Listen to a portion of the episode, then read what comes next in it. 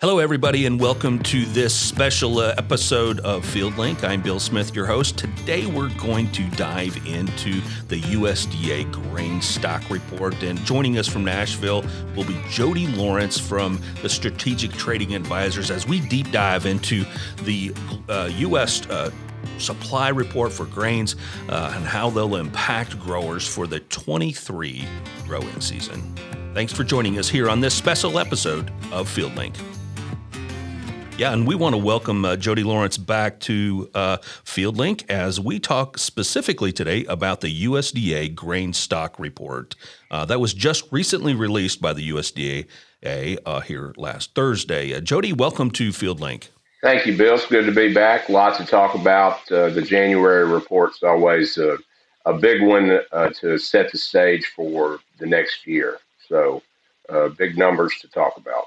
Yeah, definitely. We saw a lot of movement, a lot of action in uh, this year's report, this January report. Uh, corn looking like it's down seven percent. Jody, uh, what what uh, what are the analysts uh, telling us about that specific number going down by seven? Well, the just kind of the general overview for everybody to catch up if they didn't uh, dive into the reports. The USDA came in below what we were uh, it, it, what we were expecting uh, in in acreage across the board and uh, harvested acreage, and they also lowered U.S. ending stocks. So that was kind of the bullish foundation for it. They made some uh, upward uh, some upward adjustments in yield. Uh, they raised U.S. corn yield to 173.3, which is a great crop when you consider how dire the situation was in the Western Corn Belt uh, for all those major production states, uh, Nebraska in particular. And it, that was up a full bushel from their last yield update in November, and about eight tenths of a bushel above what the uh, estimate was from all the private analysts who did their surveys with their farmers. Uh, but because the harvested acreage was cut right at 1.4 million acres, and 1.6, one, excuse me, is 1.6 from the last USDA report in November, and about one and a half below what the estimate was. To there was only 79.2 million acres harvested of corn this year. So that abandonment and uh, was a little bit higher. And really, when you start getting into corn numbers, the acreage number is always more uh, important if you're looking for you know a big move as far as the total crop. Because if you trim 1 million acres that takes out uh, you know in this case 173 million bushels right off uh, ending stocks and right off production. Whereas if you trim a half bushel off total yield you're only trimming that you know it might be you know 40 45 million. So the acreage was a big deal. It was bullish uh, for corn that's pretty substantial this late in the game. Pretty substantial move, uh, and it's uh, it, will be interesting to see how this kind of plays its way out. What that does, just to find kind of uh, uh, vindicate everybody, was wondering, and we've talked about this a lot, why basis on old crop through harvest was so much better than it normally was. And this could be a combination of maybe some overestimation from previous years, but also it certainly could have been the fact that uh, there were, you know, 150 to 200 million bushels from this year's crop just not out there that the USDA expected.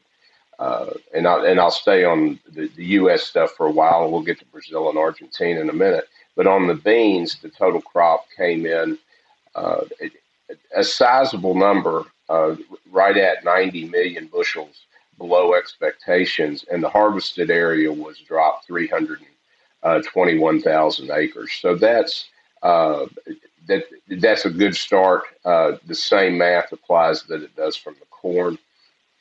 That it's always a bigger uh, movement in the total crop when you adjust acres rather than yield. And yield in beans case, and why beans were up so sharply yesterday, and old crop remain old crop March remained solidly over fifteen dollars, is that the yield was cut under 49 and a half, and that was, uh, gosh, almost two full bushels below trend that they expected uh, at the planning meetings and their economists uh, in you know February, March of last year, and then even during early planting. So the the bean crop in the U.S. came in uh, lower than expectations, and it's reflected in the price. Although uh, you know uh, exports have been solid for beans, they haven't been spectacular by any sense. But corn's been downright disappointing. So we're in an interesting spot. Uh, now you have what you have to do, you know, transition when we're early January. You have to look at what's going on in the southern hemisphere and South America in particular. And in South America, when you start looking at it, we're talking about Brazil and Argentina, and their weather uh, pattern right now is they're in the transition from La Nina to El Nino.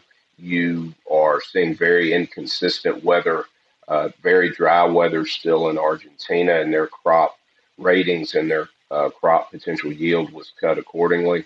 While, while Brazil sits in the garden spot and they are in a position that they'll be able to make up uh, a whole lot of what Argentina may may be losing. But Brazil and Argentina's total crop for corn came in at 177 million metric tons, and uh, a million metric ton of corn for all of us that can only do bushels is 39.4 million bushels. The way I, when we're out speaking, think about this way: anytime you see a million metric ton, when we're talking about a world estimate of something, just think that it's 40 million bushels of corn, and that's uh, you know that's a, the, between the two of them, that's a seven uh, 7.03 uh, billion bushel crop. Ours was right at uh, 13.7. So they're producing between Brazil and Argentina roughly half of what the U.S. will produce in corn. While on the other side of it, the beans are where they have a distinct advantage over us, and it's really Brazil because Brazil and Argentina's crop came in uh, at 198.5 million metric tons, and a million metric tons of beans is slightly smaller. It's 36.7 million bushels. So you can think about that as just 37. But in between Brazil and Argentina, they are going to produce 7.3 billion bushels of beans this year. That China clearly has been buying and investing uh, money through the years to get their production and their infrastructure up for better exports where the U.S., uh, even though our crop was diminished with the 49 and a half bushel per acre yield, you're talking about a total crop this year in the U.S. of uh, 4.276 billion. So they have a distinct advantage of th- of being able to outproduce us in beans by uh, three billion bushels.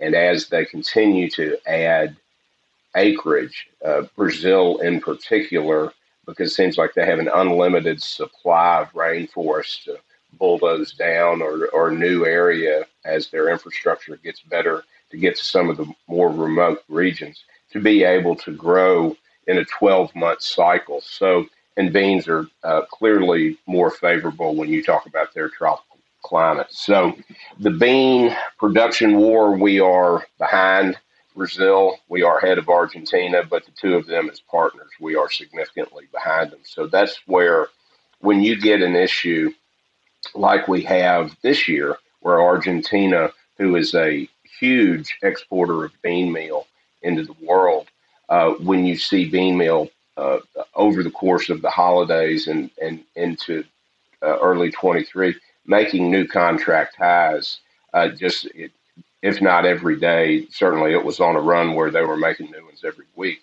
Uh, Argentina's loss helps U.S. farmers to be able to make some really profitable sales. And whether you're talking about making new crop, which in uh, after yesterday's trade, uh, November 23 bean price bumped up to $14, that we were able to uh, you know, get a good price when the U.S. is having no weather problems whatsoever.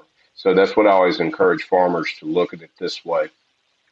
Think about where we are on uh, today is uh, we're recording this on Friday the 13th, which, I'm not crazy about, but it's still Friday the 13th. Add six months to that window.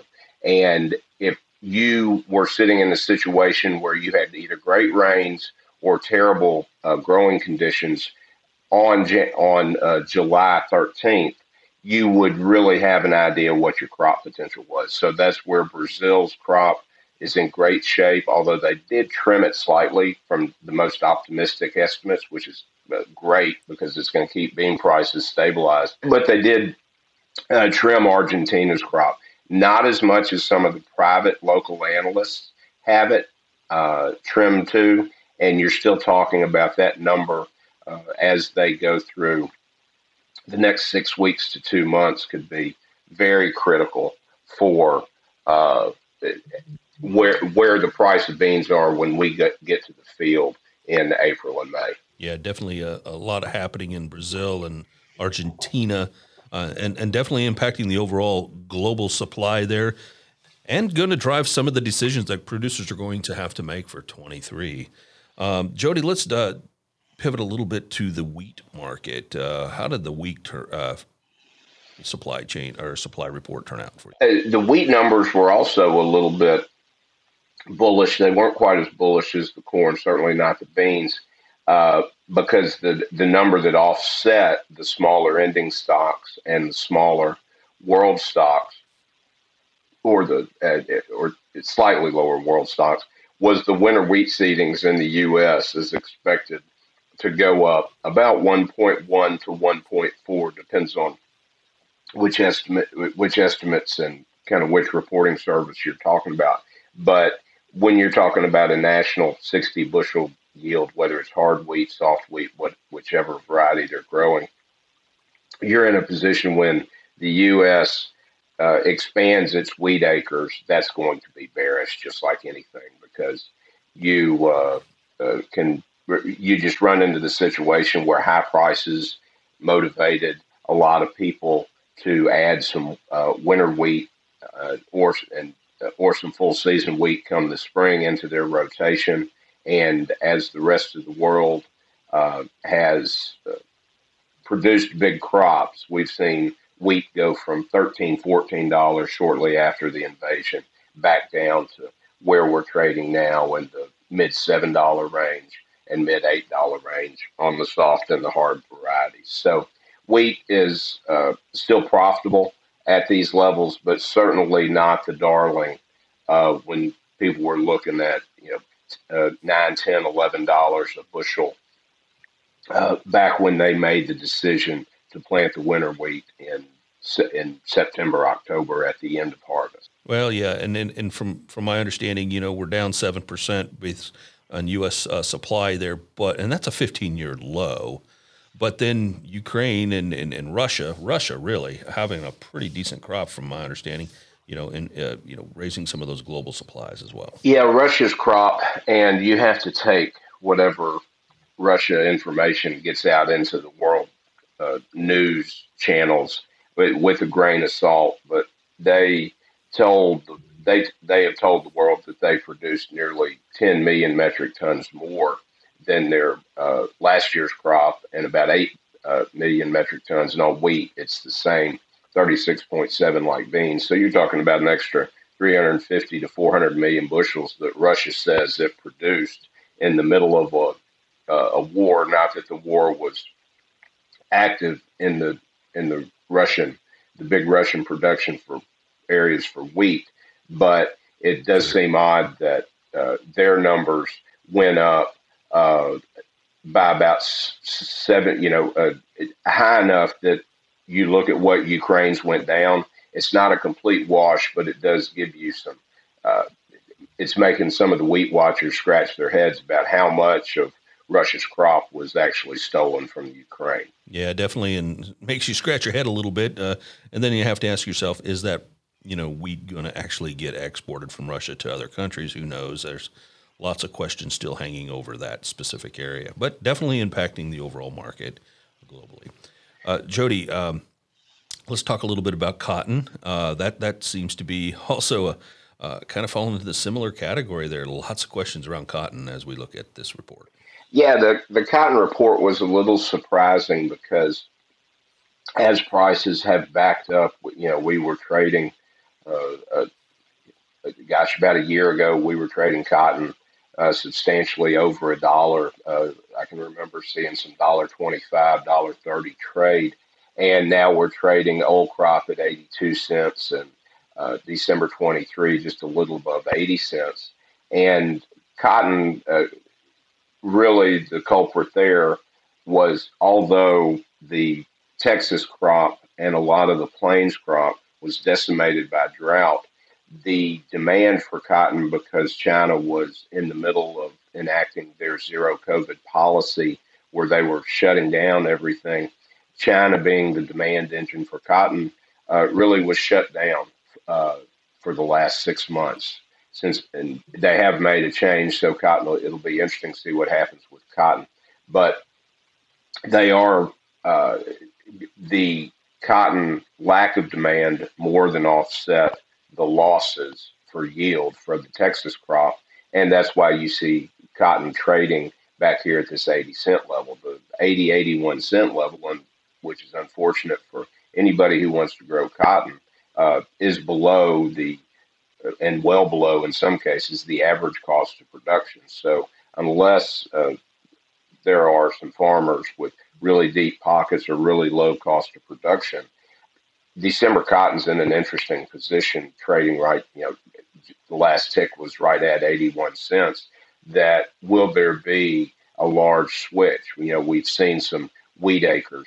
Uh, the wheat acres go up, and are are those you know West Texas, Texas Panhandle cottonlands that decided to plant some wheat uh, to avoid starting a crop off on a negative a cotton crop off with negative numbers behind it, and then if you look through the southeast, cotton is really at a disadvantage to beans because if beans, uh, you look at November 23 trading 13.90 to 14 dollars, uh, they are profitable. They're not as hugely prof- profitable as, as they have been, but they're still profitable. And when you talk about making a decision between planting cotton that you're going in behind the eight ball on or switching over to beans just by switching a header and buying some different seed, you there'll be some cotton producers that have some really tough decisions in the delta and in the areas where they can swap out row crops for the cotton. And uh, that's really yet to be seen because 80 cent cotton is not going to motivate anybody to plant it. So cotton could be a very dynamic market uh, a slow, uh, a slowly emerging but very dynamic market because if they, let's say the number was cut down to 11 and a half, 12 million acres of planted cotton, something, you know, pretty significant, then you get into a spot where all this starts again. China reopens from their zero COVID and they're, you know, uh, they're about a month into that, and so and so far so good because certainly their economy and their demand, if you look at the world export lines, not just in cotton, but beans and across the board, their economy appears to be uh, changing course. And if China comes back to be a really big buyer and needs the cotton to mill and produce uh, all of the cotton-based, you know, clothing that China is always the major producer of, then you have an interesting dynamic that you have lower cotton acres and the demand snaps back. So 80 cent cotton to me looks like uh, a, a, real value, but it's not something that I expect to wake up uh, one Monday morning or one, you know, at, after the end of a, a good week and see cotton back above, you know, 95 to 98 cents. It's going to be a slow decision process, and the USDA uh, you think about these numbers and planting being so far off, but here we sit in the middle of January. The USDA will update and put out their initial uh, estimates on planted acreage at their uh, big winter economic meeting, which is at the end of February, and then all the acreage uh, surveys and estimates will start to come out shortly after that. So we're only six weeks away from really having an idea how much these prices are going to shift production and intention on farm. Uh, the good thing about it is the uh, input prices uh, aren't nearly as high as, as the concern that we had, say, a year ago with all the logistics issues and even creeping into the spring and early summer because of the dramatic fall. The warm winter, in particular, in Europe helped this, but the dramatic fall in natural gas prices and in uh, diesel and crude for a period of time, the all the nitrogen-based products that use so much natural gas to be produced, uh, they those prices have moderated. Uh, in some cases, you could say they've softened, but they're certainly not being uh, run up by the logistics issues. The Mississippi River is refilling as we speak because I know it's raining in Memphis because I just talked to my dad before we did this broadcast, and it's uh, uh, it, you've got uh, some some things that are going to bring uh, or at least flatten the input costs this year across all the crops, which makes it which makes the decisions uh, for all the farmers who are right now in the middle of prepay you know, what makes more sense, what makes more money as they do their balance sheets and they do all of their uh, beginning of the year P&L statements that uh, prepay right now is a great time and we will get a lot of information in the in the market and through farmers through prepay. And in six weeks I'm I'm going to be really interested to see uh, just what decisions everybody is deciding to make because it corn is still favored. You've got December 23 corn just under six dollars at 597. And if you are optimistic, especially uh, talk about all uh, all our uh, valued customers in the Western Corn Belt, if this transition does happen and you see the storms rolling through California, the enormous uh, snow totals that you're seeing in the Rockies, that some of these aquifers are, uh, that feed all the western corn belt are going to be recharged. And if that moisture comes in and the southern plains and the drought monitor gets significantly better, uh, you're going to have to make some early sales and you're going to have to make some decisions because uh, I, the genetics, uh, the stewardship of the ground, and just the talent uh, on farm and helping everyone on farm we're just a cut. We're a good growing season away from a 182, 183 potential corn yield. And while everybody wants to win the yield contest and be on that trip to Aruba with the seed company, uh, the the problem always is the cannibalistic nature of agriculture. That you want to produce every bushel you can on your acres, but higher production means more product. And without a demand engine uh, just yet, then when you have more supply, that means you have to, uh, the price is almost certainly going to go lower. So, uh, in an interesting spot right here where I'm still a little more cautious and concerned that uh, we could get pullbacks in new crop rather than a substantial rally that we seem to have gotten used to since the you know the fall of 20 that every year we if procrastination turned out to be the very best marketing plan and I don't think that's going to be the case this year. You know, uh, you, you, a lot of a lot of good points there, uh, Jody. But uh, you know, when we talk about demand, uh, you, you, referenced China uh, starting to loosen up, but impacting that cotton market, for example. Um, there's going to be a lot of other demands that are going to kind of fall into that same kind of scenario. Uh, you know, from a supply demand side of things, just the consumer side. Um, how do you feel? Do you think it'll be a game day decision for a lot of producers in terms of their planting intentions, especially when we talk about soybeans and kind of the volatility there, and and, and maybe, I guess right now the opportunity versus cotton and as well as some other crops. Exactly, and I, I really I, I do. I think that you will have decisions made on crop rotations, not in the you know the the big fat part of the Midwest where they have invested uh, you know years and millions of dollars to get their soil profiles up, and that rotation is what they're sticking with. But when you start talking about the Delta and you start talking about, you know, uh, the South and over into Texas, where they do have an economic decision to make, uh, then th- they're going to have to go right to the end because you look at, and, and really, I think the defining factor in this is going to be you go back to the Federal Reserve rate increases, everybody's line of credit is three, three and a half percent higher uh, in 23 than it was in 22.